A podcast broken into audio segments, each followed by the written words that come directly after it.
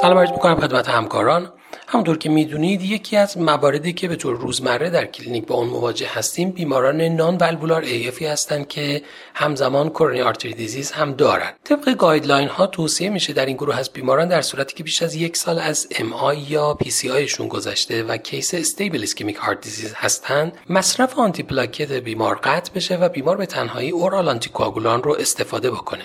اخیرا در مجله American Journal of Cardiology systematic review و meta-analysis ی با هدف بررسی efficacy و safety این توصیه انجام شده که نتایج اون رو به طور خلاصه با هم مرور می‌کنیم در این systematic review و meta-analysis در مجموع 6 trial وارد شدن که یکی از اونها RCT بوده و مجموعا بیش از 8800 بیمار رو شامل می شدن. primary endpoint این مطالعه بروز major adverse cardiovascular event ها شامل composite ischemic و thrombotic event ها بوده و secondary outcome مطالعه major bleeding stroke death و net adverse event لحاظ شده بوده. نتایج این مطالعه نشون داد در بیماران non-valvular AF که stable ischemic heart disease هم هستند مصرف همزمان oral anticoagulant و antiplatelet ها کمکی به کاهش بروز حوادث thrombotic و ischemic نمی‌کنه در مقایسه با oral anticoagulant به تنهایی.